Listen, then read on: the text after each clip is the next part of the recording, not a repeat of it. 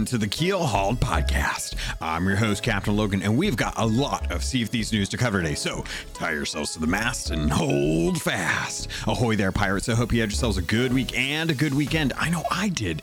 This week, we're going to be diving into the patch notes for 2.3, 2.5. I, I can't remember anymore. We're going to be talking about Adventure 5. There are spoilers at the end, so if you have not played it, make sure that you put this podcast on pause when we give the warning.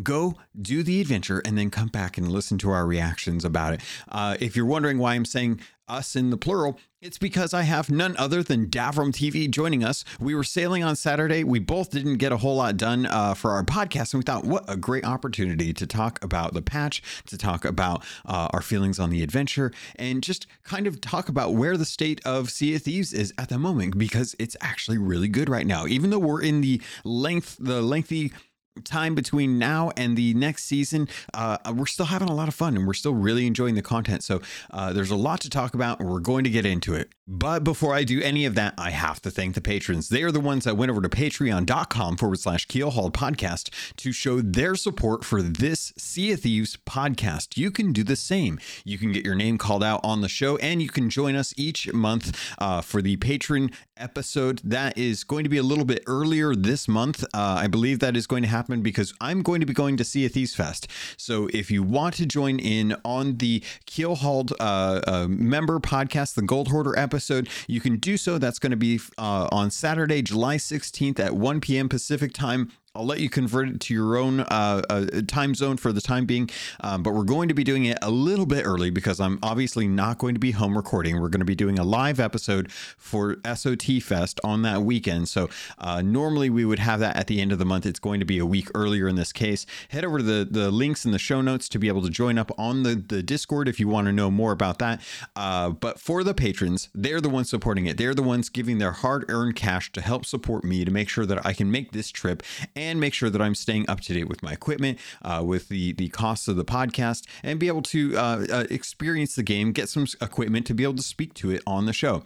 So, thank you to People's Republic, El Cute, Balls, Bam Bam Bagel, Slum, Captain Hasco, Chateau Neuf, Zombie Killer, Cloud, Cosmic Johnson, Davram TV, El Jefe Esteban, Fergatron, Trickster, Jabaro 5, Kazia the Rogue, Lumpy SRQ, Alcarian Darth, Dub Dub Goose, Evil Morpheus, Xbox Mike 29, Murphy Lives, Mutinous Max, Raja the Brave, Registella, Rust Belt Kid, Norwegian, Skinny Matt, Scum Melt 666, Tarnished Film, That Kilted Guy, TN Professor, Real Big Tuna, Uriel Canes, Big Bad Pad, Mina Fairy, Super Pack, Music Me, The Lore Chronologist Deadeye Dre, Ghost Boy 20, Evil Martha, Peter Miller, Rooski Doo, Straw Hat Connor, Thor Von Blitz, Windsor Chris, and Zam. Wow. Thank you all so much for your support. I love you all. And every time I get to, to do this, I love kind of trying to put a little bit of spin, put a little bit of uh, flavor on your names because hopefully you enjoyed as much as I do. And thank you again for your support. With that, let's get into the episode. This week is a very special episode. Uh, this week we're having another two podcasts, one boat situation. Uh, in this case, um, Davram TV from the uh, Pirate Talk Radio is joining us this week to kind of talk about Adventure 5. Um, we were talking about it and we went sailing just earlier today.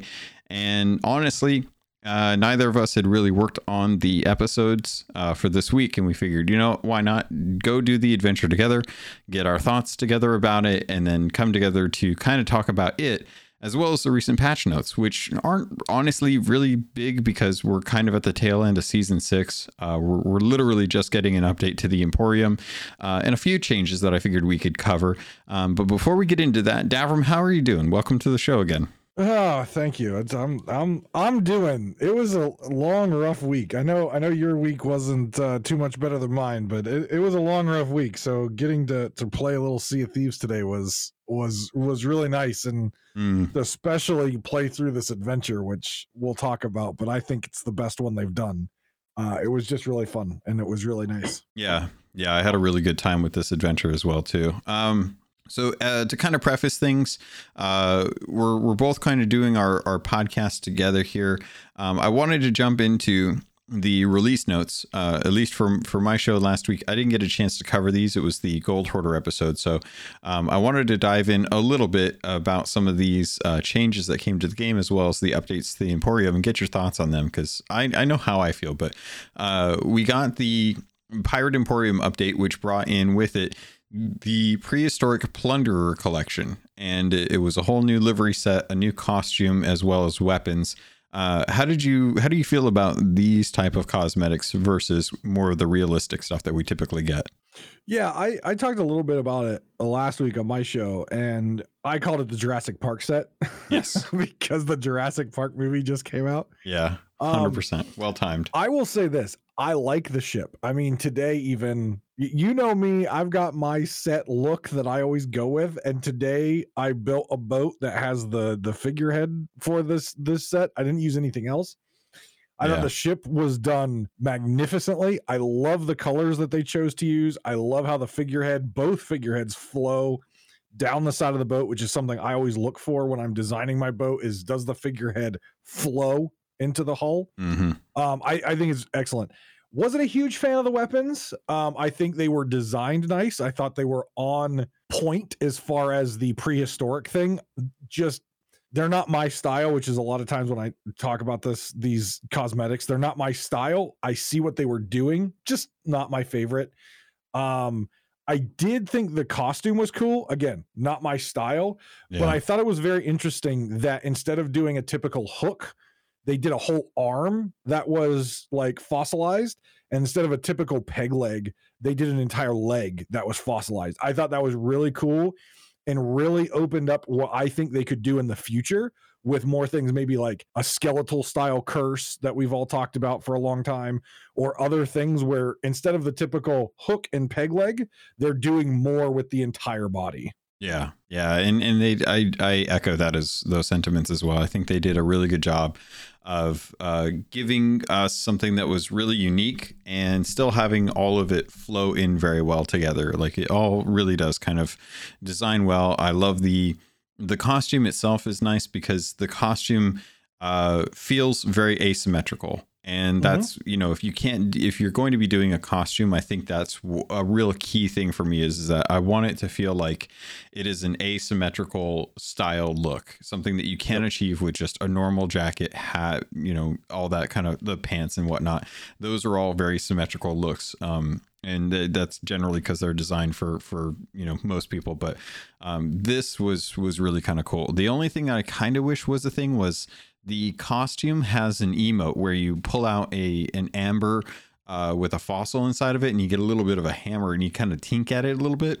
I kind of mm-hmm. wish that that was um, something that you got to do a little bit more when you're actually doing it, because it's kind of a five second loop. Like you'll tink on it and you'll look up at it, and then you'll bring it back down, and you'll tink on it again, and then you hold it back up in the light and look at it, and that's great, but it, it it's not very elaborate uh, compared to what was the Crimson Crypt set, where you you literally uh, like put your wings, your hands up into the air, and a, and a huge wave of bats keep circling around you and stuff. And it's like that was uh, like very epic compared to this. Yeah, they they really outdid themselves with the whole Crimson Crypt set. I I, mm-hmm. I loved every bit of that, and I I used some of the bits like the I think the cup I used. Yeah, but they outdid themselves with that. But and by the way, the the, the word tink the, the, that that was fantastic. It's they, the, you tink on the yeah rock. That was that made me that made me smile. It's it's great. I and I, I don't know about you, but I am actually a fan of the the the actual weapons, having the kind of uh, the blunderbuss and the flintlock, having like animal fossils within amber being kind of the muzzles uh, or the barrels yeah. for those was was really cool. It was unique. Uh, yeah, I like the I, I I don't want to say the concept art because it's not a concept. It's in the game. I like the pictures of them. I mm-hmm. thought the mm-hmm. pictures looked good. But holding them in my my pirate's hands and and seeing it on the screen, for me they were a little too chunky. Um now again, yeah. they look great, but they they they looked too chunky compared to the pictures. If they they mimic the pictures, I think I would have been more okay with them. But like mm. the blunderbuss has that giant glob of amber at the end. Yeah. Just a little too chunky for me. the Eye of Reach has a lot of detail in it and because of that detail, it just gets a little too big and chunky. I've noticed that with several of their really cool Emporium cosmetics is they they push in a lot of detail and it gets a little too chunky. Yeah. That that's my issue with that. I, I like, you know, I use the six pack, I use the obsidian stuff. it's, Uh, it's it's very streamlined. thin Yeah. and and streamlined, and I really like that. Yeah, I, I agree with that. Um, I, I do feel bad for the prehistoric plunderer lantern. Uh, this was definitely not the time to start throwing custom lanterns into the game, given how many other lanterns we're having to having to deal with. I, I think It's I think Lantern Fest. It's it is Lantern Fest, and I I'm, I'm being lambasted with lanterns at the moment, and I could probably Yep. do with a few less few less torches uh, at the Yep. moment. Um, Yep. We also got some stage dive emotes, which I have not bought, but I've I've been seeing some very fun ones where people will do the the uh, the Pratt fall onto the sword that's like sticking in the ground over at New Golden Mhm. Sands Outpost, which has been hilarious. Yeah. So, as someone who has uh, worked with a lot of drag queens in my life, hmm this is the drag queen emote bundle because literally it's got the death drop where the drop and the legs go different. It Yeah. has it, it is the drag queen bundle. It's that's just what it is. It's Yeah. the drag queen dance bundle. which I can I can 100% imagine uh, John McFarlane being the the one to kind of uh, do all of the fun the fun kind of Mhm. film reference for when they go to Mhm. animate these together. It's it's very fun. Yep. Uh, we also got the sports day emotes, which I haven't taken a look at, and I don't I don't know why these came in. It's a pirate game in this instance. Like I can understand the the theatrics involved with a, a dramatic, fashionable stage dive emote bundle, but Sports Day is a weird one for me. How, am I alone? Eh, I see. I thought it was weird as well. Um, I mentioned that, but what I sat there and thought, it is the middle of the summer, which every four years, what do we have during this time? The Summer Olympics. Yeah. So my only thought was, and they've done Summer Olympic stuff in the past. I think. Oh, it was maybe? last year, wasn't it? Was it when, last when we had the uh the Bombardier stuff? Yeah, yeah. Borderlands and, and- yeah. yeah, that's the only thing I could think of is is maybe this is like leftover Summer Olympic stuff. I because that's what it feels like to me. yeah, It feels like this should have been released for a Summer Olympics event. I could see that. It's it's Yep. interesting. It's it's a choice. They they wanted to Yep. to make it. They put it out there. It's for people that want to enjoy it and stuff, and hopefully they are. Uh, we also got the freebie, which was the rant and rave emote. Which now that I It's a think about it, I can't remember if I even oh, I can't remember if I actually picked it up yet. It's a good one. Oh, nice, good. Yeah, Uh, it's yeah, a good one. I, I like it. I I will have It's- to grab that one then. It's not a short one. Like a lot of the, a lot of time, the freebies are like short and over. Right? It's a it's a freebie. You get it. Congratulations, awesome. But it's it's a short burst emote. This one is very nice. It's got a couple different mo uh, like motions in it. I I really like this one. Like it, I- it for it's great value because it's free. But I mean, of all the free emotes, it has a lot more like emotion and movement than you know um some of the past ones. That's good. Yeah, I'm I'm happy with uh with the freebie emotes. Nice. It's a nice way to get people into the Emporium, which is obviously the Mhm. goal there. Uh, Right. So Money good. we also got uh, Twitch drops, which are going on right now, which I didn't get to warn people about last episode. But uh, have you Mhm. been staying on top of it? I I have I have gotten the first two, um, which was the first one was the cannons. Yep. Which is the first time that they've used fluted cannons that are short barreled. Uh, so they're short barreled fluted cannons. Um, still not good to aim. Not good. Mm-mm. Not for me at least. Yeah. Uh, the flute is still it's not good. You can't see where that ball leaves the the barrel. Uh, uh, The flute is just bad. yeah. I don't care if it's short or long. The fluted cannons are just bad. Yeah. I don't know why they're Um, doing those, man. I I don't know. I mean, they're they're they're big. You know, what what the the insiders ones were fluted because they're a off scheme of the obsidian ones, which are fluted. It's just like, come on, stop, Yeah. stop with the fluted. It's it's bad. I I made the cardinal sin of uh of of opening up a website that I haven't previously opened before recording and had the audio going. So I apologize to anyone that had to listen to whatever the hell Twitch had on the front page that was like auto playing while you were giving this very nice description of the fluted cannons, and I was like, really, See, really? Twitch even wants to silence me. I know it's unfair. Um, What was today? I don't even know what the- today was. today was the Twilight Hunter capstan, The and cab. That's right. tomorrow is the Twilight Hunter sails, and then uh, Monday is going to be the Twilight Hunter flag. Which is just a black flag or And- a dark blue flag. But why the flag? Where the hell's the hull? You know, funny you mention that. It's funny you mention that because Why? I think it was Falcor that was complaining about that live on stream. Uh, it was either earlier today or yesterday. He's like, All "Why right. the flag? Of all the things, the flag." Yeah. And he's streaming with Spammels, which Spammels is like a giant teddy bear ball of positivity all the time. Yeah. And Spammels is like, because every boat needs a flag. You've got to have the flag. The flag No. is an important part of the set. I'm just like, Spammels, give us the hall, not the flag. Yeah. I if I had to say why, I'm I'm gonna toss this and say that they they put in the flag on the last day because it's the least important. They're trying to get people in for the next set of drops, which I imagine will be the uh the wheel, the figurehead, and then the hull. And then Probably. I I guess that's it. I don't know. Is there a cosmetic I'm not thinking about right now? Because there's only there's We- only we seven. Cannons, capstan, Oh, flag, the flare. sails. Oh, flare. Yeah. I So bet it's the they'll flare. probably do another set of four days at the start of uh, what, right around season season seven, you think? They'll probably Yeah. do four days at season Probably. seven. Yeah. Yeah, that's oh, oh man. Well, at least I can miss out on the last days of each of these and not feel terrible. Even though I, Oh, pro- I definitely won't, but I won't. at least I could. I, I, I, you know me. If I miss it, I'm going to be upset, oh yeah, yeah. I've I've even missed though I one. never use it. yeah, I missed one piece of the Twilight Hunter set, and I, I'm kicking myself for it. Mm-hmm, mm-hmm. It's a bummer. Speaking of uh, sets that just came out, though, uh, we just got the Plucky Ruffian Sea Dog set in the uh, clothing shop, which Oh. I, I don't know about you, but I actually love the Ruffian Sea Dog Yep. shirts. It's got that high, I, I do as high well. collar, really beautiful set. Yep. Uh, this one's kind of a weirdish green one that's available for gold, and it's it- it- Yep. actually really cheap too. It's not like one of the expensive sets.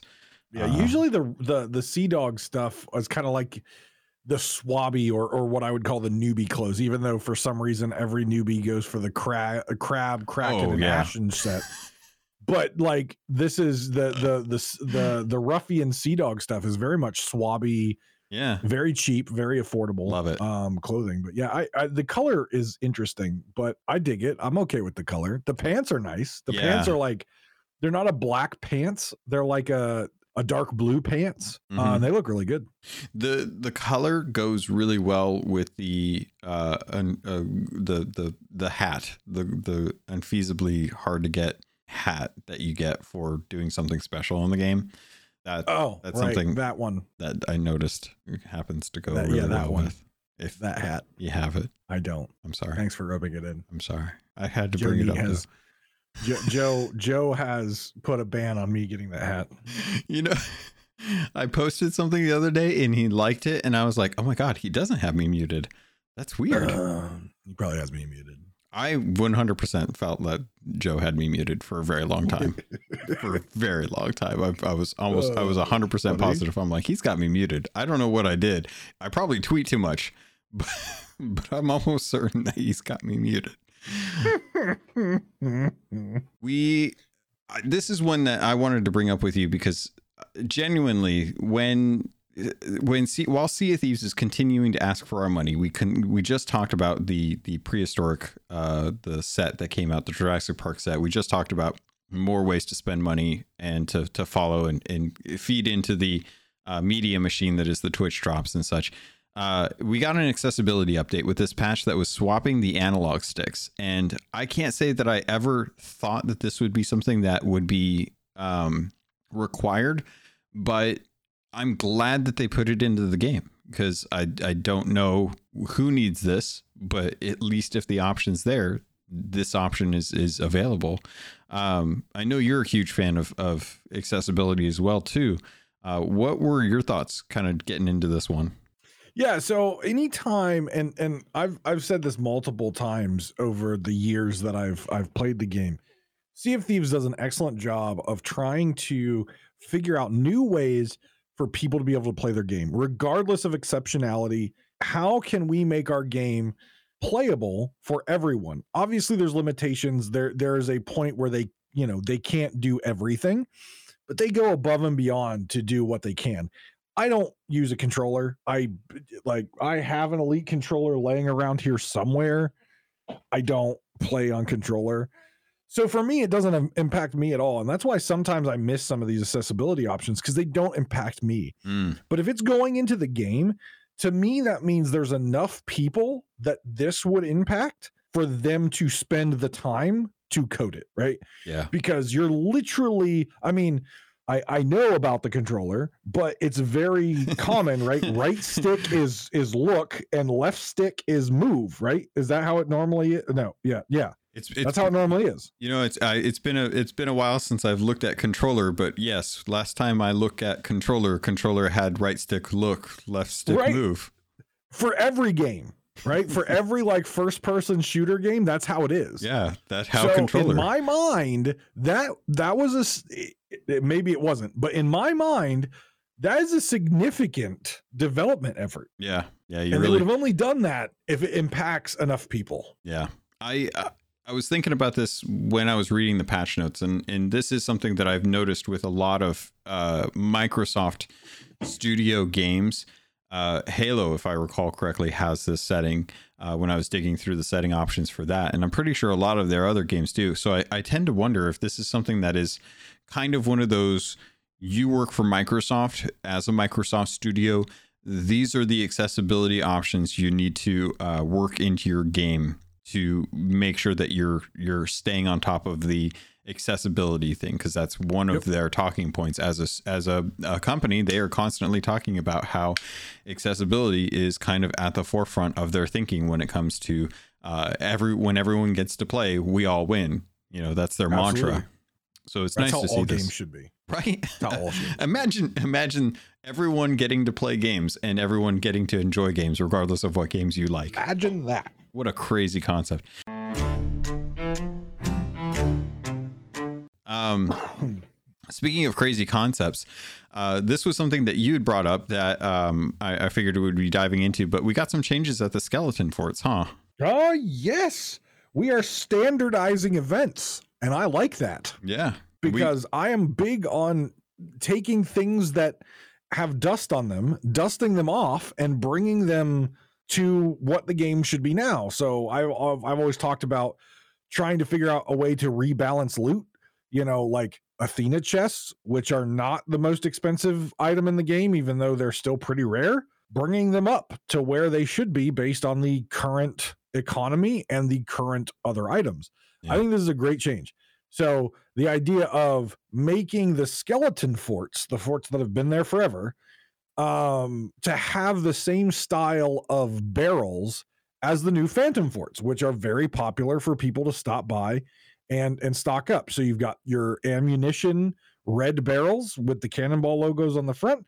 You have uh, your other barrels, which are going to have now a wider and larger stock of food, yeah. like your Phantom Forts. I think this is great. It's taking something that has been there forever and bringing it up to the same par of some of their new stuff. Yeah, I I love the idea of this uh, being implemented specifically to the idea that when the game first came out, uh, skeleton forts were the the main attraction, right? You had the kraken, but the kraken was on a three. Uh, you know, it was it was a random encounter. You never were guaranteed to do to get a kraken unless you were working on a skeleton fort for an excessive amount of time. And as soon as it dropped, the first ship that sailed away from the fort was probably going to get hit because everyone would always go to the forts.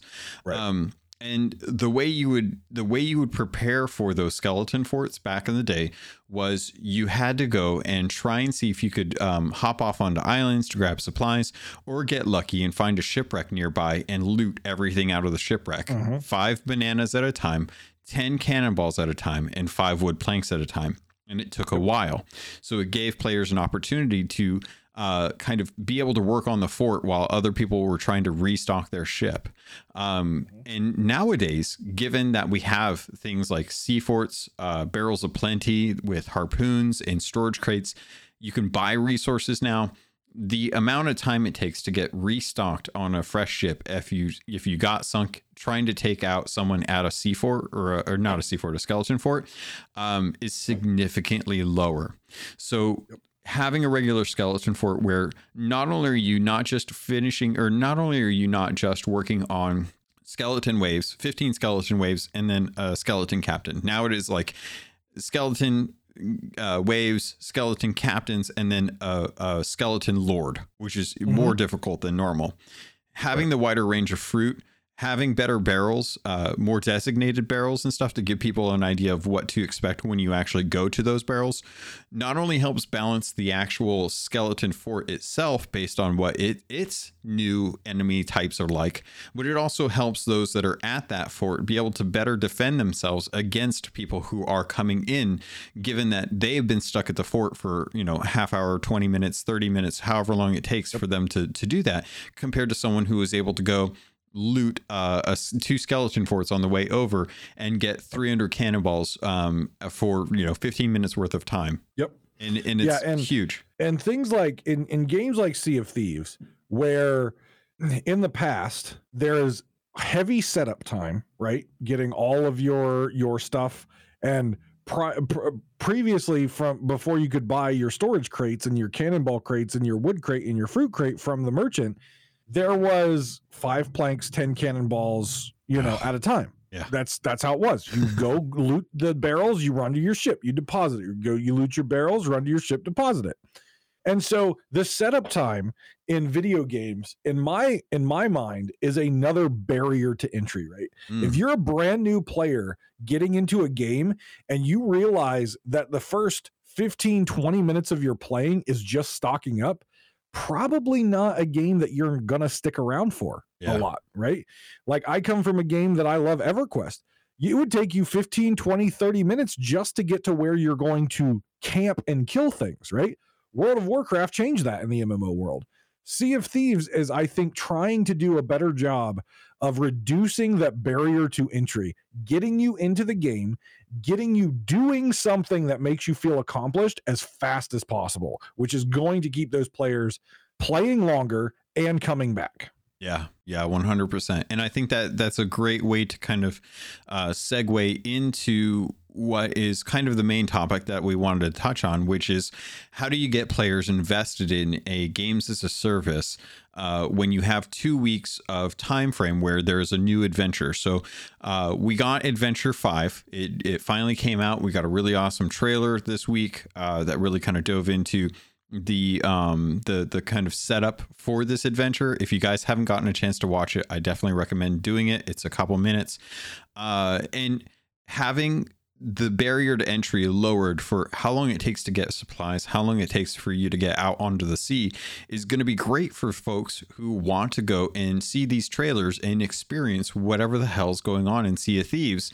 uh, without feeling like they are hindered by being prepared or being uh, properly stocked on a ship. It's like that. It's great that you don't necessarily need to do everything because by the time you get onto uh, a tavern, you should already have a, uh, a better supply of, of ships uh, or, or, stocks um, on the island that you're able to grab with a storage crate. The thing that I, I would love to be able to see is if they are going to have a wider array of uh, food and, and uh, supplies on forts, I hope they do this for the outposts because uh, the outposts agreed are kind of a mix and um, forgive me for who it is that's actually uh, one of our discord members was actually kind of doing some some research on this and i can't remember where they posted it which is a bummer uh, but they they had kind of a, a, spreadsheet going based on the supplies that they would get at uh, taverns or outposts compared to sea forts and the discussion was kind of like this is what you would get at an outpost versus what you would get at a sea post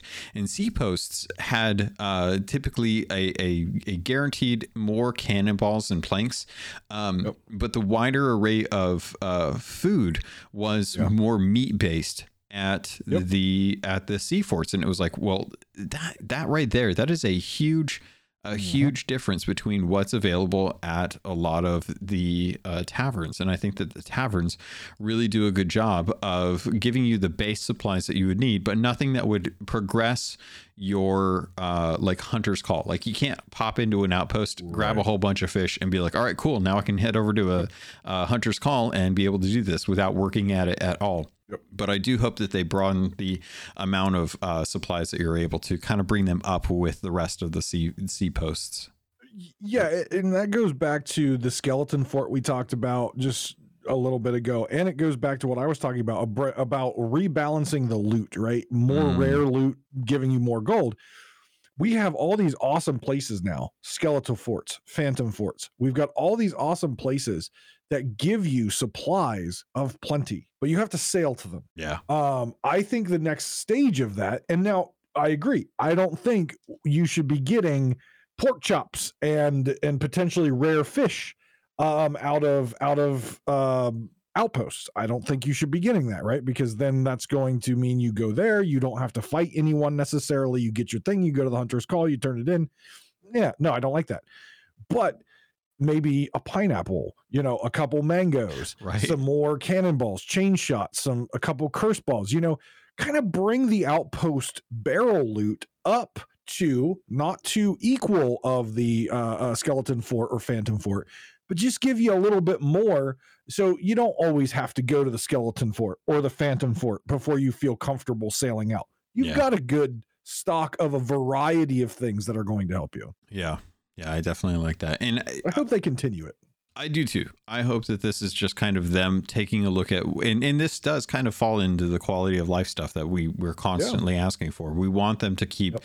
things balanced between the the introduction of new stuff, so that yeah, sure, it's great that that's new, um, but you know everyone is still working on other stuff as well too. It's not like people have stopped. Well, I mean, uh, probably a lot of people have stopped the shrines and the treasuries. I can't I can't see anyone going to do those too often. I never started them. Yeah, I know you didn't like. I do want my coral curse, but four. I I'm so anti shrines and treasuries. I like the bad taste in my mouth when those came out. I was just I was livid. I was like, what is this crap? well, we don't have to. We don't have to talk about that. We can. We can talk about uh, the one, the undocumented change that we got that I think impacts the game more than anything that season four brought us, and that was the reduced time uh, for for getting on to the ferry and then getting out of the ferry. Um, the, It's actually documented. was it documented? I It see on it in the the patch notes. Oh, is it? Um, I don't. Re- it's um. Where? Oh, that's uh, right. Let me You're see right. here. Yeah, it's performance and stability improvements make to reduce scenarios where players can experience extended black screen load times when using mermaids or returning from the ferry of the damned. You know what I was thinking of? It was uh, they never said the the time it takes, which Correct. everyone seems to have an opinion on. Uh, in my experience, I counted as 15 seconds down from 30, but I've been told that that's wrong. So, who knows? Uh, End of the day, what I will say, and there's a lot of people out there on Twitter and a lot of people out there on Reddit that are angry, and we experienced one of them oh, tonight Oh, yeah. on the seas, who was angry because they failed to sink us because, and I quote, I miscalculated the new spawn timers. I want to make this very clear. These aren't new spawn timers. These are the original spawn timers. It, the, the game was bogged down with server performance and bugs and issues. That is why you had the extended black screen. That is why you had the the extended time in the ferries. It was not the original code. It was not the original intent. They have brought the game back to where it was, where it started. If you're not good enough to still sink a ship now because you you don't have to fight them once you kill them once, you need to work on your skill because the game is now better because players get to play Sea of Thieves, not Sea of Black Screen or Sea of Ferry of the Damned. I I feel like I need to go back and watch an old video of me dying and coming back to the ferry and clock it because um I, I remember it being longer. I know that we've had the issue with the extended black screens where it was Mhm. just it was it was buggy. It was definitely buggy.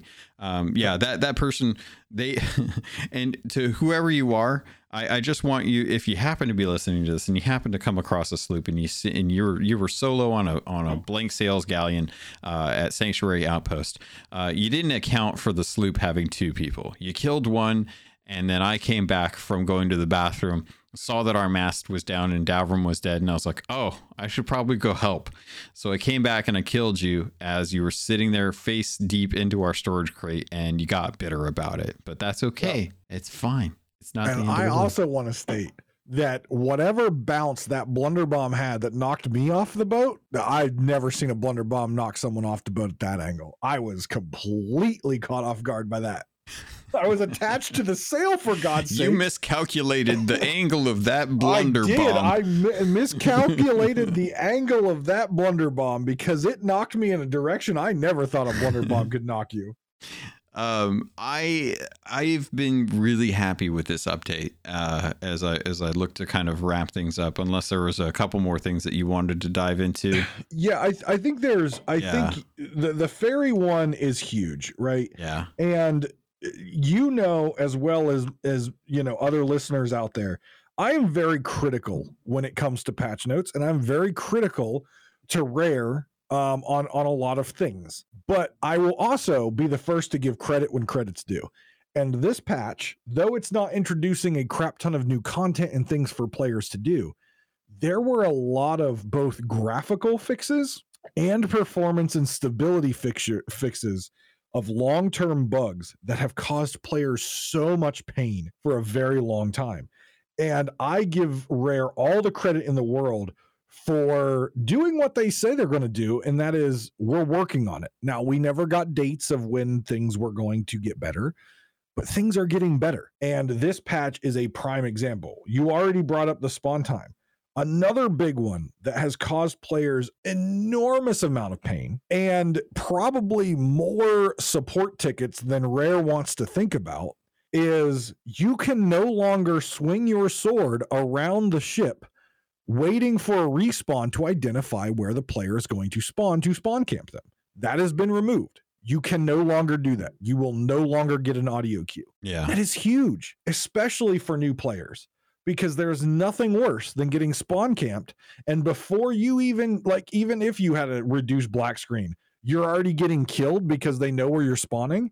It is a horrible player experience. And it's been there for a long time. And now it's been resolved. And that is massive in my mind. Yeah. Makes a huge, huge difference in the playability and the enjoyment of the game when people can legit like just be able to uh not have to get instantly killed. And now I, what i what i will say is that it is still possible for people to uh kill you pretty much right after you spawn. Like i, I watch fuzzy bond and fuzzy bond always has uh very calculated. Him and jackie get on a ship and they've got flintlocks and they will wait till they see someone respawn and then they will both plan to to instantly keep an eye out so that they can uh, kill that person from two different people just after they respawn. The person always has an opportunity to uh, be able to um, you know fight back or, or get off the ship. You know there's lots of ways that they can kind of deal with it but uh, they will always kind of like keep an eye out for that. They're not running around trying to figure out like where they're going to spawn. They're just like nope we're going to sit we're going to wait and we're going to be patient and try and find out like when they actually are uh, going to show up and that Yep. that to me is a lot more fair uh, gameplay than it is um, for anyone else that's been trying to say like, oh, well, this isn't fair. You know, like I, I, I got onto the, or, or, you know, this or that. The excuses one run wild, but I, I'm glad to see that at least uh, they're they're looking to try and balance that stuff. But um, what were some of the other the- things? Oh, the sorry. only other two items that in my mind were were big ones. Um, obviously, they made a lot of changes to to server performance and hit registration are both on there, which I always love to see when both of those are on there. And then to be able to play and see that there it is better, right? T- today when we played, I wasn't feeling now again, I am one person on one server. I wasn't feeling hit registration as bad as it has been. I was not getting a lot of lag and rubber banding as I have in the past. So clearly something is working. Is it perfect? No, but it's improving and that's that's what I want to see. I want to see improvement. Now when we get to the tail end of this month when we're getting to you know, the servers have been running a while. Will we still see this pretty good server performance? We'll have to wait and see. But right now, it feels pretty good. Um, the only other two items that in my mind were big and that's because it affected their new content and that was the veil voyages. Um is they fixed the disappearing loot. When you put in a veil stone sometimes your loot disappeared if it wasn't you know unpackaged from the chest or off the island. Um uh, that was that was kind of painful right? Bad player experience. Yeah. and then the other one was when you're doing the veil shipwrecks some loot could become unrecoverable in the ship's hull Oh, yeah. uh, both of those have been fixed. Again, are they major? No, but that is that those little things mean a lot in terms of player experience because losing one little Athena globe for a player who is like really working on Athena, th- that could really upset them. So, so having that, I think, was really good for them to fix that. Yeah, yeah, I agree, and it, it's it's one of those expectations that you have. Like you Right. you you want Right. to know that when you go into something that you're not going to run into issues Mhm. with it, and and them just kind of slowly picking away at some of the bugs that they find and stuff makes a huge difference, and I I greatly appreciate that. it's like what you've said before when it comes to the um when servers when they loot what what, what do they always say um we weren't able to uh recover data right Yeah, one of the things you've always said is that is a bad player experience because when i play a game i trust that the game is going to work hmm right? The basic function of of the game is going to work. I sell loot i get gold. I sell loot i get reputation right? And when that doesn't work it's really bad player experience. And these are the brand new voyages that are really good by the way and they had some nasty little bugs that the game's just not working and it makes it for a poor player experience so again it goes back to that the good things for them for for fixing those yeah. Yeah, I, I'm I'm very happy to see that they're consistently picking away, and this had a lot of them, especially things like the Legend of the Mhm. Veil Voyage was great. Yep. Uh, it's it, and they changed a couple things. I I do want to see them continue with this. Um, you know, add content, fix the content, uh, make sure that the content is is still uh being paid attention to after it goes live you know don't just wait for for things um to to kind of blow over or or uh, not get paid attention to before you Yep. you kind of like mark it off of the all right cool well we didn't have time to get to this one so no one's complaining about it anymore I, I noticed that uh, whoever they have writing the patch notes now um, clearly doesn't have a uh, have an evil eye out for me because they mentioned a particular um, blanket and pillow setup that was improperly added to the sloop. Um, and prior to this patch, it has always been referred to as the comfy mattress, which has triggered me since the very first time I've seen it. But they keep calling it the comfy mattress in the patch notes. And I swear it's because someone knows that I don't like that and wants to get me riled up. This time it is known as the sloop's bed.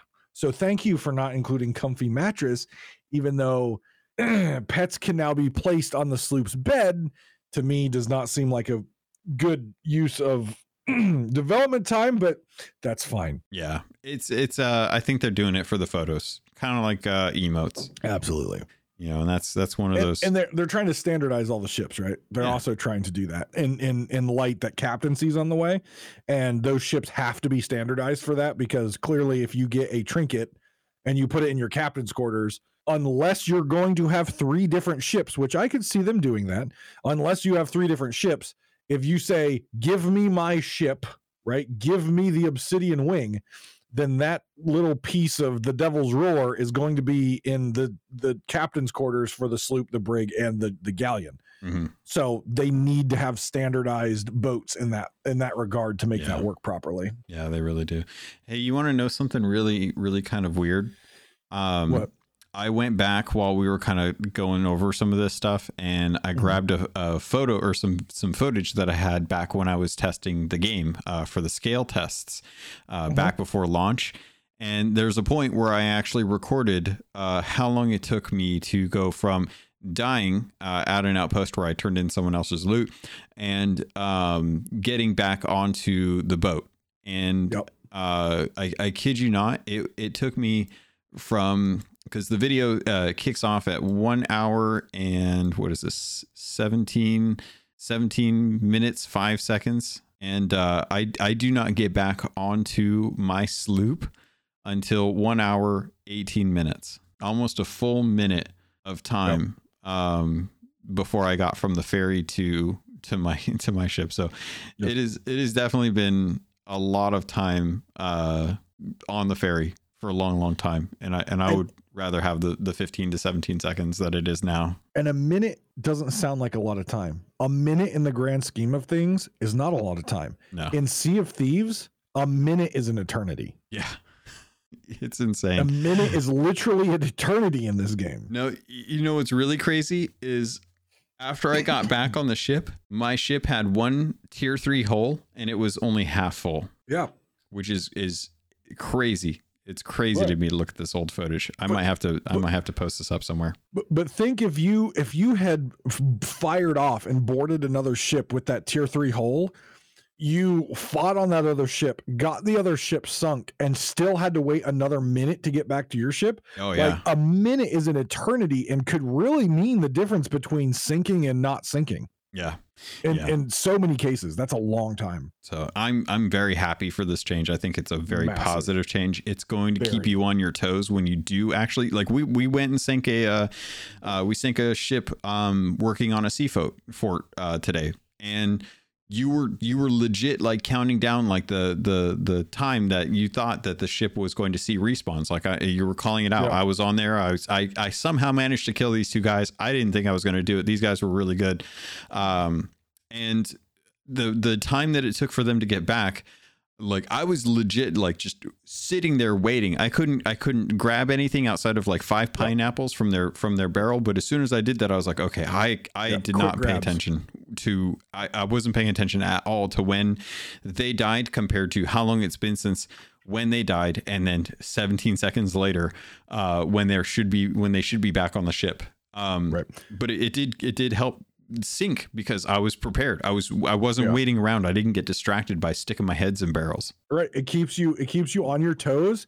It keeps that I mean, I know your adrenaline was pumping because you were saying it was pumping, but like it, that makes the game more exciting. Like Mhm. how exciting is it when you get on a board and you kill everyone and literally you just stand there for like 30 45 seconds and just like Waiting for it yep, to fill it's up. filling up with water. Yeah. Yeah, it's uh like yeah, cool. You got the sink, you got the loot, but wouldn't it have been more fun if the fight was better than just oh yeah, I'm waiting, I'm watching it fill up like a bathtub. Like Mhm. that's not fun. That's not fun. And what's really interesting about this is I've I I, I watch a lot of streamers because I'm I'm working all the time, and it's very interesting the even the division between Sea of Thieves partners. There are some partners that are like just annoyed that players can get back and fight them, right? They're just annoyed by the fact that they can come back quicker and fight them.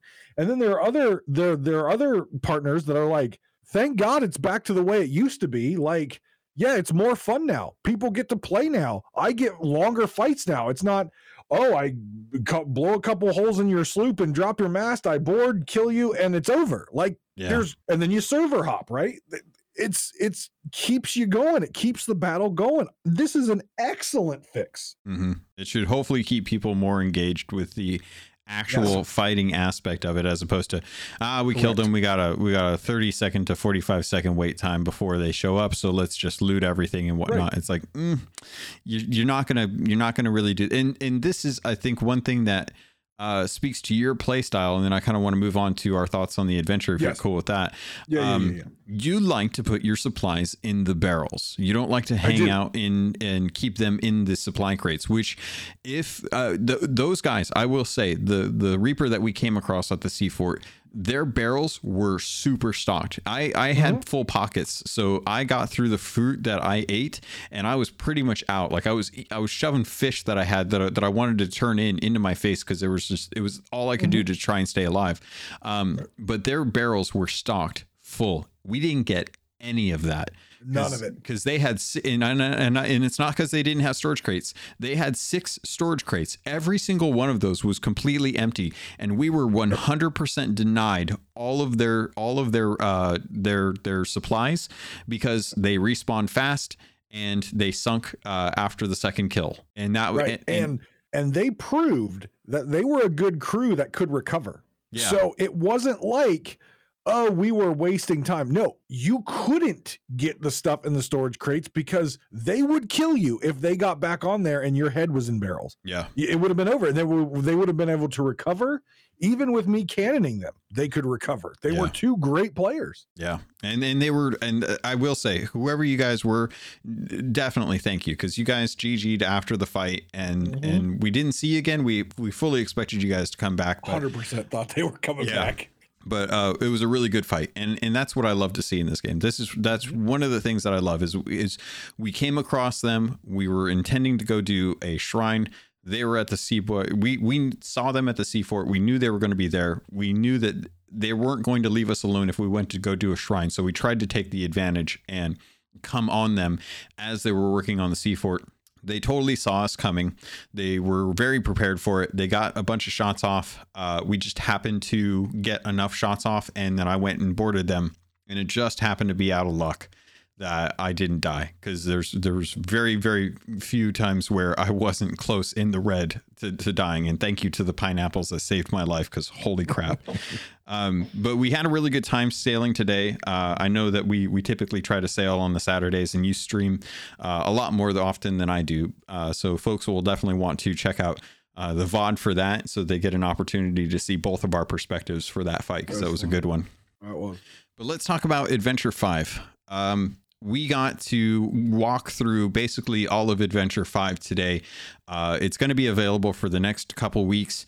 Um, and this was probably like, and, and I agree with you. I think this was my favorite adventure so far. This has definitely yep. been the up there with what I want out of Tall Tales for yes. an adventure. And it, it's yes. it's not quite up to the Pirates Life Tall Tales that we got last year, um, but the storytelling it's focused on Sea of Thieves characters. It's done beautifully in game, and the flow and the expectation and the uh, changes that they've made to this adventure makes it far more accessible and a lot kinder to people to be able to do within two weeks, especially if you don't yes. have a lot of time. But what are your thoughts on this? Here's here's and and I've talked about this with previous adventures, such as the Shrouded Ghost adventure um, the rescuing the Golden Sands adventure, even the one we just got done with the with the war for Golden Sands. And I've always I, I keep saying this: they're grand, they're beautiful adventures, they have some cool story, but what in theory sounds cool does not always execute cool, right? Yeah. RNG, you need multiple crews. Yeah. Um, the fact that after two weeks of play, there's not a lot of people out there doing it, right?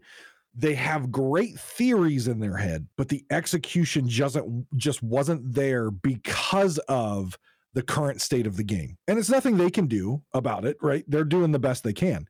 This adventure was not only in theory built beautifully along the lore and storylines, it was executed. And I will say this, and you don't get this from me often it was executed flawlessly. It was exactly what I wanted to see. It's exactly how I expected adventures to be from the beginning. This is what I've been waiting for. It was amazing. Yeah. I I 100% agree.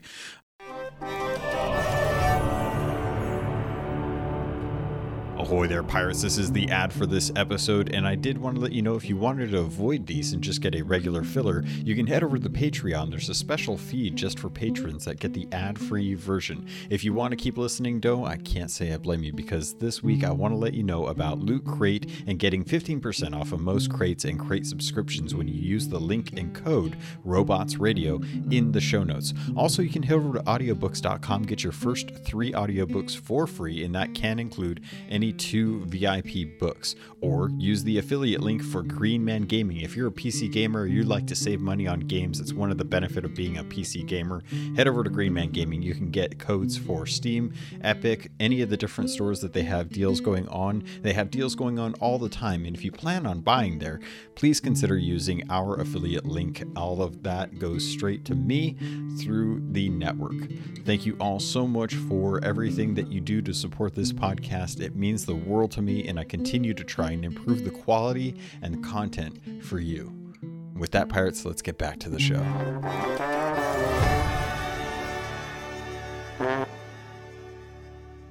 Um, I wanted to kind of preface this before we get any further into this that there is a chance we are going to be talking spoilers. So if you have not done this adventure yet and you've been holding off for a time when you can jump in with your crew, I would probably hold off on the rest of this episode because this is going to be where we kind of Yep. spend the rest of our episode talking about Adventure 5. And I want to get into the lore about it because I love that they've put out so much that isn't required for you to to do. So Yep. if you've if you've uh, been holding off or you haven't quite done it, put a pause on this episode for both of our episodes and and come back to this once you've gotten a chance to dive into it because I would love to be able to talk about this and I don't want it to ruin. Uh, I don't want it to be ruined for you because um, you you didn't get an opportunity. So hopefully this has been enough leader for you to uh, make that choice to say like, okay, well, hold on, let me. I'll, I'll pause this. I'll put another podcast on, and that way, when I get a chance to go do uh, the adventure, I, I can enjoy it, have the same experience that we had going through it, uh, without feeling like I've already been told what's going to happen. With that, um, spoilers have been warned. We've we've been diving into this. Uh, Demarco's dead. huh? Sorry, spoilers. Demarco's dead. Oh, Demarco's. Yeah. Well. Yep. Yeah. About that. I'm still hoping he's alive. I don't think it's going to happen, but I'm still hoping he's alive. Um, Adventure Someone Five. else is dead. Someone else is dead. This, and we found out about this thanks to the cinematic trailer that was released on Monday that we haven't been able to talk about. But um, we found out that Merrick was killed. Uh, he was sent to the ferry uh, or the Sea of the Damned, and a lot more has been kind of revealed about the kind of um, the the flow chart, I guess, for the Sea of the Damned and the Sea of Thieves. Right. Um, when you die, you don't immediately go to the ferry. The ferry is where you show up that you recollect. Uh, but if essentially you get sent to the Sea of the Damned, um, you're not always transported to a version of the Sea of the Damned, much like Sailor's Grave from A Pirate's Life, where it is kind of a, a haven for lost souls. Uh, but you're essentially dropped on a beach and there is a dock. And the dock is where uh, a lot of the uh, ferryman's associates the Wraith are there to kind of help usher you onto the boat. They're punching tickets essentially. And we got an opportunity to see uh, some sailors who are part of the first crew kind of uh, greet Merrick on the beach and be like, "Oh, hey, you, you might want to get in line because uh, you you might not make it on this boat, or you know, hang out here, whatever. It's it's totally you. I'm going back to the land of the living, and it was it was jovial. It was great. It really shows the the testament to what I love about Sea of Thieves, which is we're all here to have fun, and Right. it doesn't. It's not about you know like oh I died, I lost my stuff. It's like ah you know what you died it's fine. You'll come back. It's not like death is a permanence in Sea of Thieves. Um, unless you get sent there and someone's waiting for you, and it's not the Wraith or Shelley. Uh, speaking, That's right. Shelly was Shelly was also in that um in that trailer. yeah, yeah, and and uh, can I say, I, I, John McMurtry, I love your writing. I think you've done a stellar job with the cinematics and coming up with the scripts for this.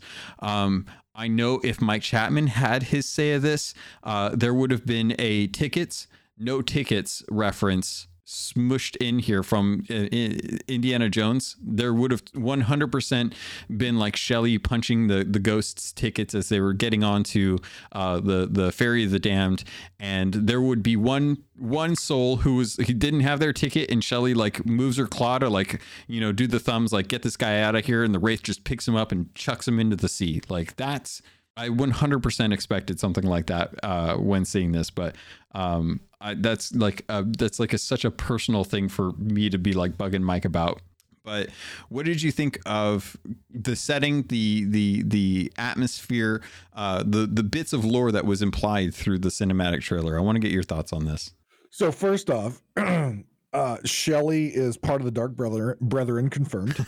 um and second, um and I have been on Twitter warring about this specifically specifically with Dre. The reason Merrick is dead is because you all saved Golden Sands. Yeah. You doomed him to die. So I It's just want to get that out there right now. Yeah. The reason Merrick is dead and you can't turn in fish, I, I predicted this. I said Merrick's going to die, and now you're not going to be turning in fish in the middle of the map, and you're going to be upset. This is your fault. It's true. Merrick definitely wouldn't have died if we had Nope. destroyed Golden Sands and put That's right. everyone that was there and killed them all. Well, see, well, my thought process is here's here's my thought process. Okay. okay. We see the Dark Brethren, at least part of them, in the trailer, right? We see Yeah. Wanda with an A, and We we see your favorite Buddy Duke. Yeah. 50% of the Dark Brethren court. Right, right. They're there. Um, and so the Dark Brethren don't like Flameheart. No. Flameheart clearly doesn't like the Dark Brethren because he wants the Sea of Thieves for himself. Yeah. Had we won at Golden Sands, and when I say we, I mean the Reapers team, we would have broken the veil, which means the forces of Flameheart could be hunting the Dark Brethren, and guess then who's not killing Merrick? The It's Dark true. Brethren. Yeah. You Look, wouldn't have see? you wouldn't have had this as an opportunity.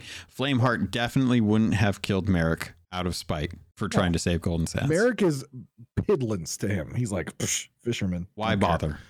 Right. So, not even his I wife cares the- about him. Not even yeah, not even I even checked today on stream to see if Sarah cared that that Merrick was dead. She doesn't even know. She doesn't know. No clue. No one knows. Everyone else is worried He's about where he's shark at. hunting and she's gonna be mad when he gets home. Oh yeah.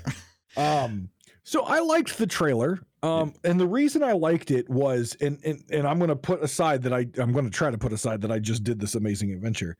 What I liked about it was it gave you enough to spark your interest without telling you really anything. Aside Yeah. from Merrick's dead and the Dark Brethren has something to do with it. That's all we knew.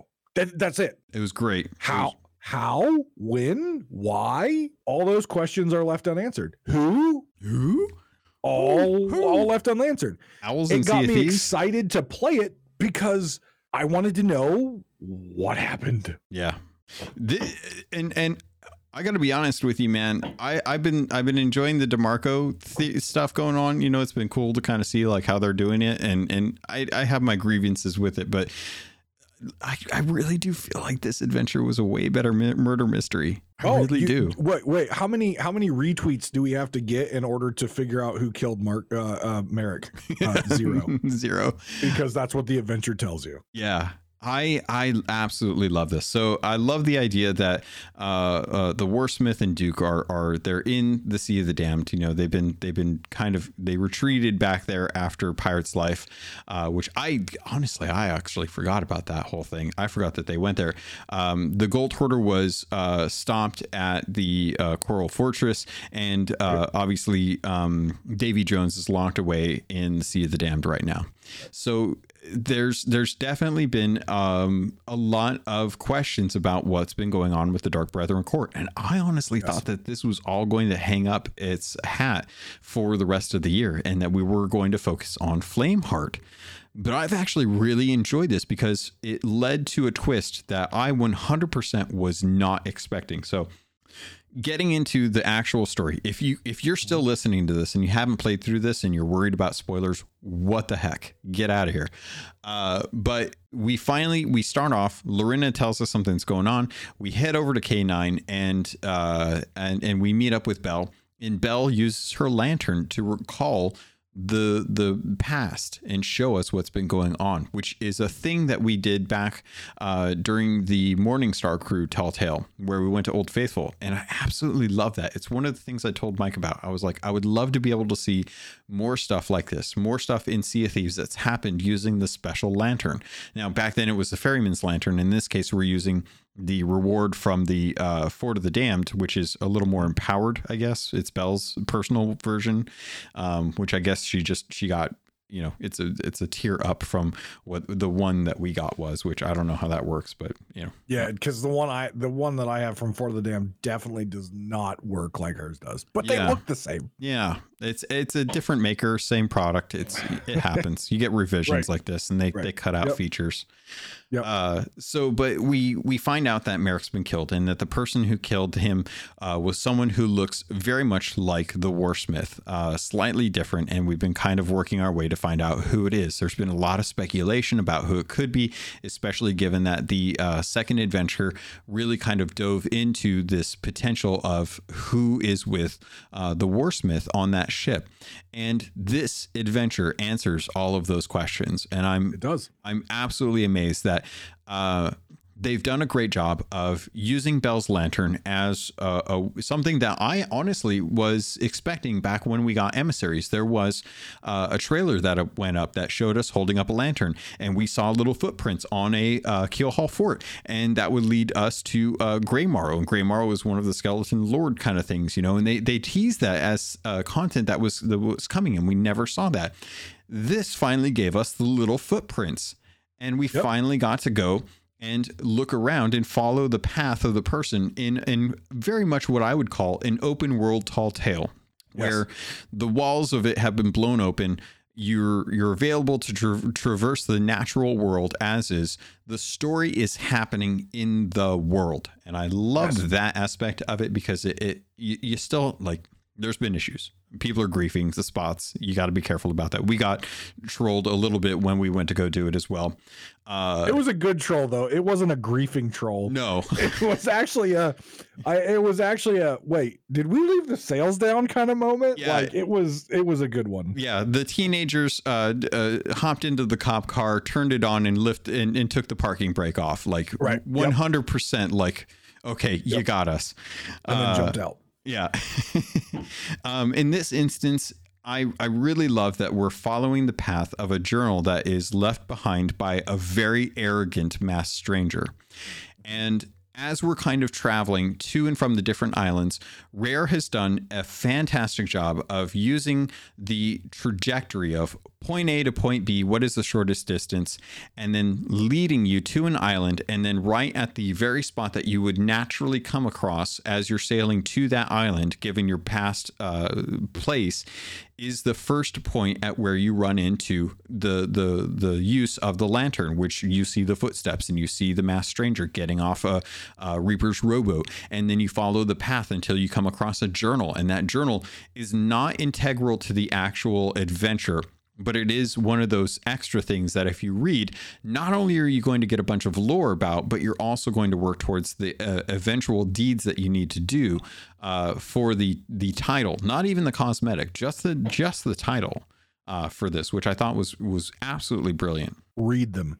Yes. Read them because, and I know a lot of people when it comes to journals, and I'm guilty as charged. Open the journal, click, click, click, click, click, click, click, click, done. Yeah. Read it because the first couple are just going to be kind of about this event. Now they're all about this adventure and what's going on, but the Mhm. first couple are just basically, hey, you know, I'm running. I'm trying to not get caught because I killed this dude. I'm trying to not get caught. Then all of a sudden it starts to pull in stuff from Adventure 2 cinematic trailer and Graymarrow and other things yeah. read them. They're not long. They're not like the ridiculous tall tale ones that sometimes get a little long. They're very short. Read them because you are going to things are going to click from back from the tall tales to to um um things that are happening now to just things that happened not too long ago in Adventure 2 Yeah. it's going to all click even back as far as a pirate's life we we see that in this adventure and it really starts to pull all these threads together that have been kind of out there but have not been necessarily completely tied off and they start they're starting to bring them all together in this large tapestry and it's amazing Yeah. Let's dive into the magical mystery box, the walkie-talkie of the damned. yes yes We, we finally found out. jim are you down there Stitcher, Jim, sir. Um, the the book that you talked about that that references Morrow is in direct reference to the box of wondrous secrets, the item that is out in the Devil's Roar that Stitcher Jim looked into, went crazy, ditched his allegiance to the Gold Hoarder, joined the the the ranks of Flameheart, uh, and then went missing for a very long time. Morrow looked into the uh, box of Wondrous secrets, and she didn't. She, she didn't go insane, but she didn't seem to really grasp what the heck was going on either. We've seen this uh, as of this update, but it wasn't until the adventure went live that we realized why this is here, why this is in Wanda's workshop. We've been venturing every time there's an update. We always go out to Wanda's uh, refuge. It's we, true. we always look in in Wanda's workshop to see if anything's changed. This time it changed. This time it makes sense, and I'm so happy for that. Um, the masked stranger goes to the box of Wondrous secrets. And when you go in there with the lantern, you get the voiceover dialogue. The voiced over dialogue, which I cannot express, really immerses you into uh, a in, into a story. Is is having voiced dialogue. Everyone can appreciate that for the most part. But having her talk to her quote unquote sister, who we know to be uh, the warsmith in the Sea of the Damned, through the box is it's amazing. It's amazing to realize it's like, okay, it's not just a box that has a thing that looks like the Sea of the Damned um, night sky, but it's actually a way to communicate with others in the Sea of the Damned. And it's And on top of that, on, on top of that, that ties into Adventure One, where the Reapers are trying to get all the boxes of Wondrous Secrets. yeah, If if it's a communication device between the the worlds, it's also potentially a, a way to get Flameheart back, which is what they're trying to do. It's a way to talk to him and get his orders. Remember the Spanish forces and and and the Spanish thing, they said he he's able to talk to us, right? yeah, it's it's like this is now starting to tie these adventures together. And again is this a flame heart adventure? No. But it gives you clues and information from the other adventures and it's still along that flame heart storyline we're starting to understand maybe a little bit more of why the reapers were doing what they were doing in adventure one yeah. One of the lines from the journal says Ghost ships, soul flame captains, flames of fate, mm-hmm. all of them re- weakened the barrier between worlds. It was enough for us to flit back and forth as needed. It's it's finally they're they're being able to tie together the lore between why we have these boxes, why they're important. All this information is finally getting revealed through all of these journals. And the story that they're telling is compelling because we're following in the footsteps of someone who is going through all of this for the first time. Uh, being able to follow the mass stranger around and, and see what's going on in her mind has been fantastic because you get to see her kind of uh, finding like new purpose and, and new drive and new ed- ed- ed- excitement in this new world that she's trying to create for herself as you're going through this and you see the the passion that she has and how it's everything is justified based on uh, what she's trying to do um, as you kind of go further into the story, you really start to, to realize like they are trying to do something now. They are trying to create something that will allow them to get the the means to their ends. And as we're traveling from uh, place to place, we find out that the that the warsmith has communicated with her sister, and that uh, her um, her goal is to meet up with the other phantoms, and that the phantoms are gathering relics. One of them is uh, a trident from a, a shrine that's nearby Sailor's Bounty. The other is uh, the fallen lord, which is the the actual the actual gold hoarder's skull, the coral encrusted skull from the uh, the the coral uh, uh, fortress, and you're meeting up with them. And the reason for it is is that the sister is gathering these these relics to try and uh, get them put together by one of the order of souls uh, mystics um, olga from new golden sands outpost has been kidnapped and she's been taken to, to cannon cove and she's being forced to fuse these two relics a trident and the gold hoarder skull not to make a gold detector like i thought but to be able to create an item that allows people to be able to traverse between the realms. Right. And what I find is very interesting um, through all this is is one, we finally figure out the fate of the gold hoarder, right? Yeah. Because when you when you end that battle in a pirate's life, is he gone? Is he dead? What's going on? Because obviously Ramsey has said that, you know, with that stain of greed, the gold hoarder is always going to be there. Somewhere, shape, or form, he's always going to be there. Yeah. We killed him at Tribute Peak. We killed him again at the, the Crystal Fortress. He's obviously going to come back, but we now have closure on that battle because we didn't have closure on that battle. It seemed like he got away maybe with Davy Jones, right? We Yeah. never got complete closure on that. Now we do. We is we see a skull. It is now being attached to a Disney stick. And what I find is interesting is the reason this mass stranger, and this is the tie-in that I know you've talked about and what I said I would hope to see. The reason that this mass stranger wants to get away is because she is being convicted of something that she claims not to be responsible for. And that is the Merrick's death or- of DeMarco. Yeah, Mer- Merrick's death, she'll cop to. She will 100% say that she is willing to kill DeMarco to get a new life. Uh, Which is, I mean, to be fair, given that most of us pirates are willing to kill other pirates over treasure, Right. pales in comparison to the fact that this person is being promised uh, the, the ability to, to restart their life. And- Correct. And, that once DeMarco died, which seems to be a pretty well known fact for a lot of people at this point, given uh, how she was like looked at as number one As suspect, the number one suspect. Yep. it's it's clear that this was kind of her way out. This was her Right. being able to get out of town.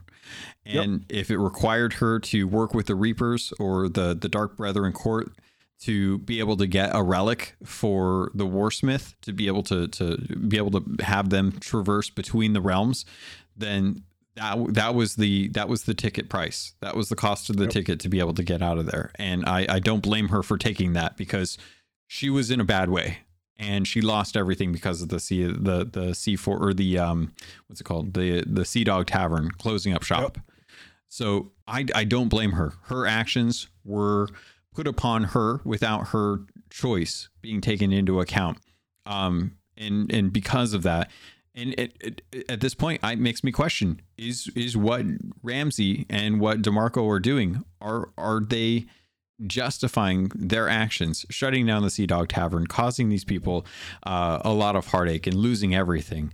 Um, Mhm. Is that something that is worth whatever it is that they are trying to do to protect the Sea of Thieves? And it makes Right. me call into question: like, is the Pirate Lord's best interest in saving Sea of Thieves for himself, for us, for everyone? Because people are getting hurt as a result of his his actions. Well, he is a pirate after all. he is. So is it about everyone or is it more more selfish? And what I will say is we keep referring to the mysterious stranger as or the the The mass as stranger. the mass stranger Yeah. as she.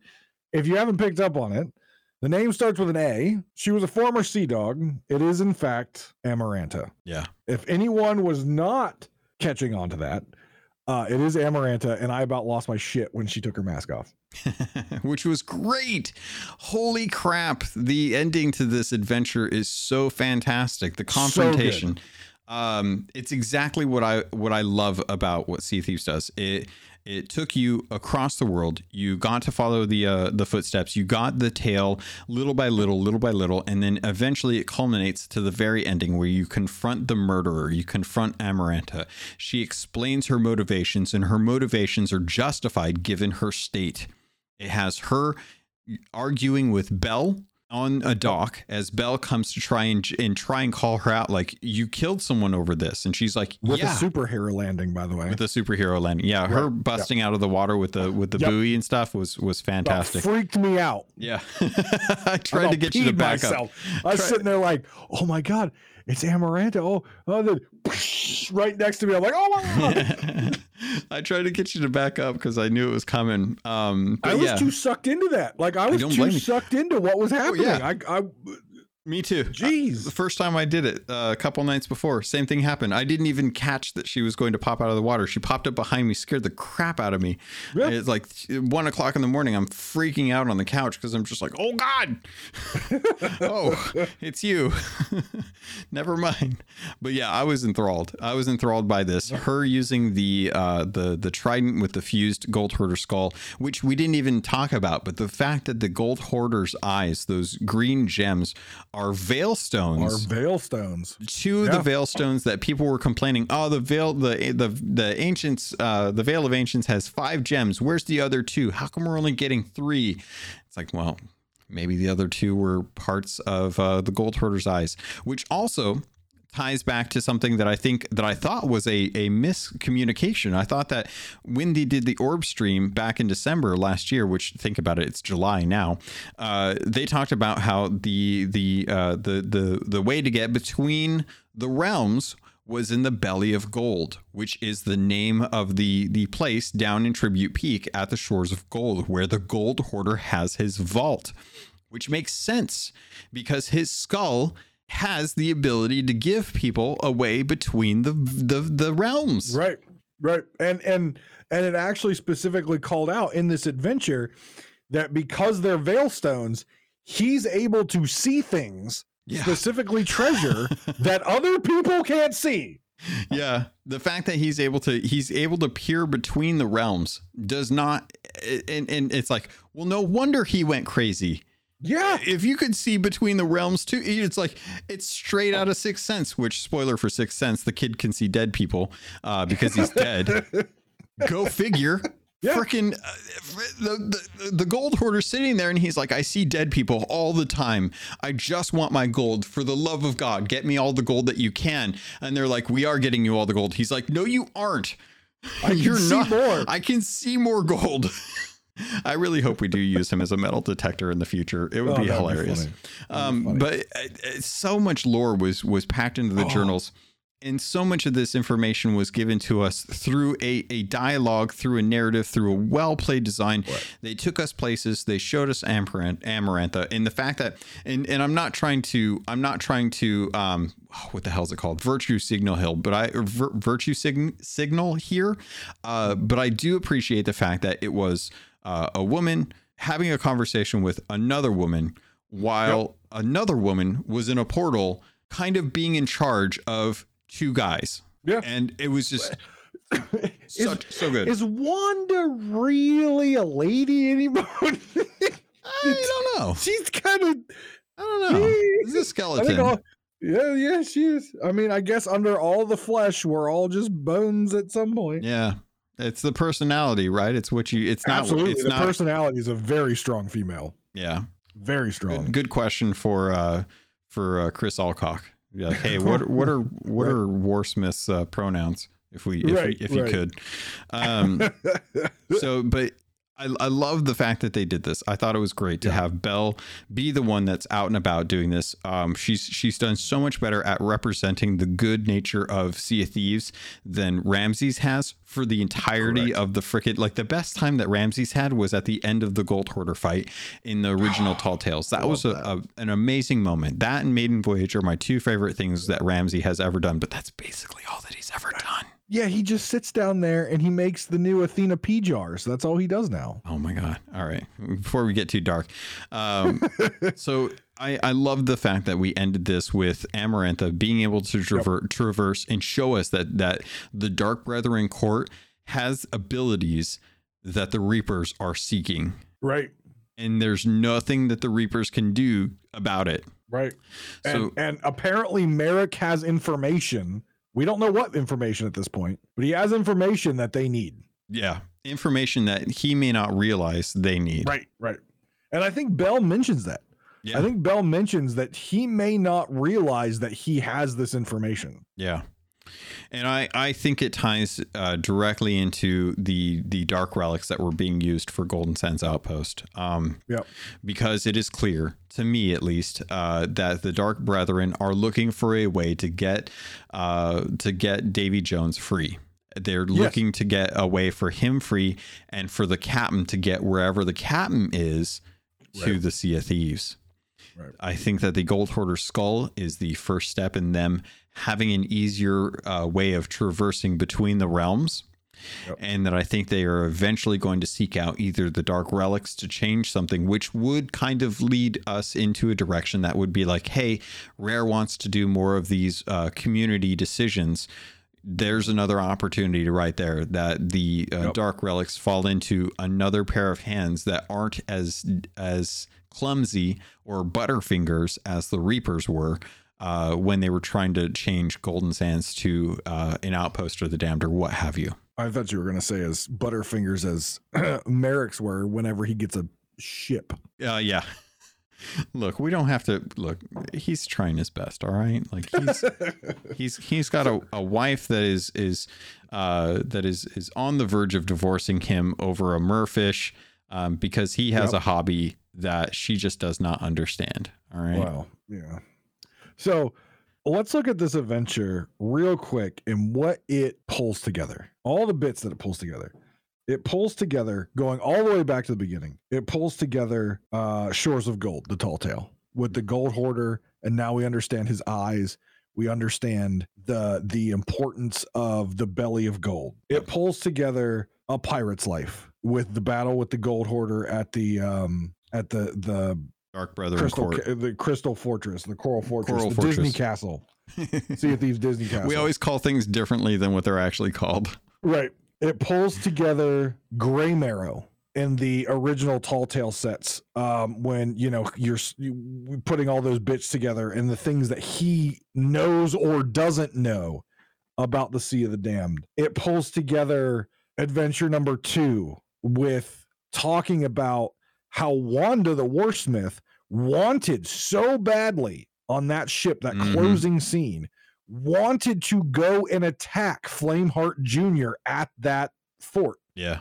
but was told by Amaranta not to because they did not have the forces. It pulls together so, so, so. Stitcher, Stitcher Jim, Jim. Art yeah. of Fire. I was I wanted to to bring in Stitcher I- Jim in the box. I forgot about that one. Well, it even before the pulls it so much together. Yeah, before before uh, Heart of Fire, he he was uh, the first discoverer of the Box of Right. Wondrous Secrets. Right. We finally understand like the the significance behind that.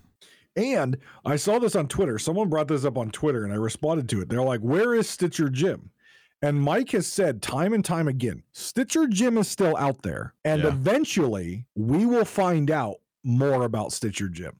Right. Yeah, So, you know, this is another. Now we know why Stitcher Jim is somewhere out there, probably just doodling his, you know, a, a picture on a piece of paper at this point He's- yeah, because of what he's been through. he's still alive thanks to the Yep. Sea of Thieves RPGs. We found out that he's still alive. Um, We don't know the state of his arm after he stuck his hand into the Curse of Right. Rage or the, the Chest of Rage. Um, Right. We do feel like, at least for me, I still feel like he is very much infatuated with Flameheart. Um, his place. I would agree. his his hideout is untouched. Uh, I imagine that will be the next place we want to look when the Reapers decide to make their next move. Uh, and I would not be surprised to find out if he is um, because he is a great opposite to Duke. Um, because Duke feels slighted by Stitcher Jim based on the, the the box of Wondrous Secrets, the uh, the the Reaper's chests, the Dark Relics. He was he was catfished by Stitcher Jim, and I would not be surprised if Duke would be the perfect um, uh, pairing against Stitcher Jim, as uh, Wanda has Flameheart or or Reaper or uh, Flameheart Junior to kind of go up against, right? Uh, Flameheart, I don't Right. think is going to be a, a physical embodiment, but Flameheart Junior, very much uh, a physical embodiment, a masked stranger, if you will, to Yep. uh, to to uh, Wanda the Warsmith. Stitcher Jim, great to be working with Flameheart in this instance, a right hand man to Flameheart Jr., uh, working to serve his new master. A perfect um, uh, pairing for uh, Duke the Dark Lord, who is with the Dark Brethren Court, working with Wanda the Warsmith. And I, I think it'd be a great opportunity when we finally see these two clashing forces come together in, in the future, hopefully. And I think you hit the nail on the head earlier when you were talking about the dark relics and the information that Merrick may have that he doesn't know he has, and another player choice, right? Yeah. Imagine this. You've got the Dark Brethren on one side, bad guys. We fought them as bad guys in a pirate's life. Flameheart on the other side, bad guy. We fought the head talker in the sky. Imagine if the player choice now is do I take my dark relics to the Dark Brethren and give them to Duke? Or do I take them to Stitcher Jim to help Flameheart? Imagine that choice. Now you're making the players make a choice between two bad guys Yeah. or who have been been viewed for the longest time as bad guys right golden sands was merrick good guy reaper bad guy like that was kind of how it was portrayed But imagine, and I love that kind of stuff because you don't get that often. There always has to be a good guy, there always has to be a bad guy. And I never liked that. Imagine if the next choice we have to make is do we help the Dark Brethren or do we help Flameheart? It's the lesser of two evils. And what Right. a what a perfect opportunity for people to be like, I want to support the Dark Brethren because I want to have a redemption arc for Dark for Duke the Dark Lord, which Sure. it, it's not going to happen, guys. Don't worry about No, it. it- it's not. But it, it's, It's one it's a it's a fleeting hope that people are like, I can change him. I'm the one that can change him. I, I want a redemption arc for the newest member of the Dark Brethren Court, Shelly, the crab. I feel like she deserves a, a redemption arc now. I feel like it. well, th- I mean, that's got to be the next adventure, right? Like the next adventure, Adventure Six, right. has to be going after Merrick. But really, Right. really, we're going back to get Shelly. Like we're, We're, going, going, back to get Shelly. Yeah, we got to go back to get Shelly. Uh, Merrick. Maybe Shelly doesn't want to come with us. Maybe Shelly is perfectly. whoa, whoa, like, whoa, whoa, Look, whoa! hold on. Time out. Think about it this way. Okay, look. Okay, the Dark Brethren Court: Go- Gold Hoarder, Wanda, Duke, and uh and Davy Jones, and then the captain. Right? We haven't Yeah. seen the captain. Not going to worry about him. Maybe Shelly is the captain. What's that? Maybe Shelly is the captain. Oh, see now, now you're thinking the way I think. see, Davy Jones locked away. Gold Hoarder, headless stick now. Metal Uh, detector. we've got Duke and Wanda. There are two more seats at the table. Shelly can fill one of those seats. Look, I found. cl- Amaranta can fill the other seat, and Yeah. now we've got a full Dark Brethren court again, and the captain's out there. Yeah, there were there at were scratch marks in the armchair of of the the head of the table at the Dark Brethren Yep. court. One hundred percent could have been a claw. Cap, Captain, Captain Shelley, Captain Yeah. Shelley. And the other thing we have to keep in mind while while we're kind of wrapping up the adventure and, and talking about the goofiness that could happen, that probably won't happen. We have coming up at the end of this month, season seven. We know captaincy's coming, but we also know this thing that we don't know anything about. The sovereign is coming. Yeah, I we are much pushing this story. What's that? I, I definitely want to know about that. Right. We don't know anything about them. We don't. We know the the royal sovereign, the sovereign. We've we've had the equipment, we've had the the livery sets, we've had all that stuff for a while, but we've never seen them. Are they a group coming from outside of the seas? Where are they coming from? We don't know yet. Yep. Also, we have a captain who's outside of the seas who's trying to come in through the Dark Brethren. We now have the Brethren as part of the adventure. Could we see finally? Because by the way, Chapman was asked about that and the Save the Golden Sands thing about Mhm. the captain. And Yeah. he kind of got choked up for a second and said, Yeah, he's still out there and we'll find out about him eventually Yeah, but he got stuck he got stuck there for a second could you imagine if this with the sovereign coming in if this is the moment when we're finally going to figure out who the captain is after It's- all of these years Okay, first first off, Captain is definitely Captain Hook because I I am one hundred percent promising Stop people it. that I I one hundred percent. But stop it but he's coming as a good guy. Captain Hook always shows up as a Stop good. it. He has our best interests in mind.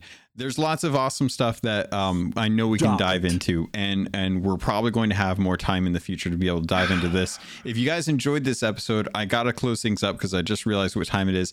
Um, but if you enjoyed this episode, keep an eye out or an ear out for the rest of this month. As at the end of the month, uh, both Davin and I are going to be going to England for SOT Fest. We're going to have a very special podcast that is going to be recorded live there. I don't know if we're going to be able to have people there, but uh, for sure on the on the 25th, if not the 23rd, we are going to be recording. Uh, we're going to be recording on the 23rd. I don't know if it'll be out in, in time for the 25th, but we're going to try and make it happen. I don't know how it's going to work out. We'll figure it out.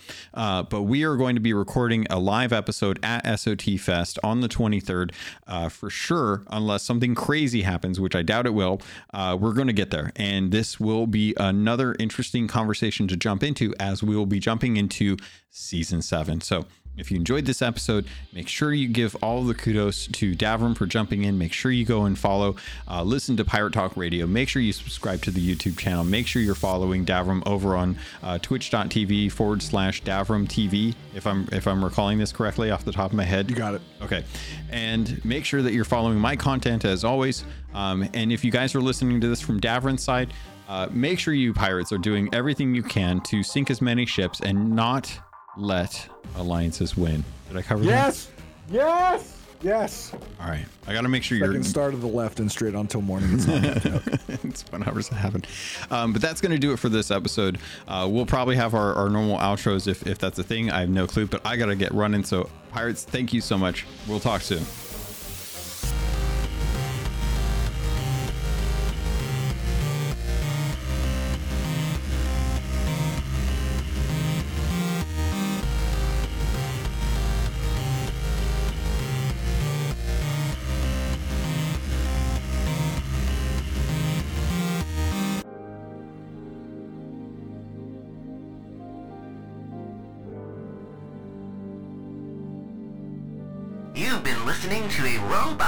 Radio podcast. Smart shows for interesting people. Check out all the shows at robotsradio.net. Hey there, my name's Jameson, or Big Cat, And I am Brenna, or Mother Goose. and together we are the hosts of the DL Weekly Gaming News. Each week, we bring you the top stories from last week, as well as something you might have missed. Our goal is to start a conversation about what's going on in the world of gaming. And every week, we have a special guest join us in the chat room, where we discuss a different gaming related topic and learn more about our guests in the 60 second download. And if that isn't enough, we also have Slim Jims. So come and hang out with us every week and join in on the conversation. Good luck and have fun, everybody. And remember, keep your goose loose. Are you into the cyberpunk tabletop games or excited for Cyberpunk 2077? Are you looking to brush up on the lore, stay up on all the latest news, and talk about the game when it comes out? Check out the Cyberpunk Lorecast, a show from Robots Radio with me, your host, Robots. We'll go over all the details you need to know about the world, characters, and story of Cyberpunk. Available on iTunes, Spotify, Google Play, and anywhere else you get your podcasts.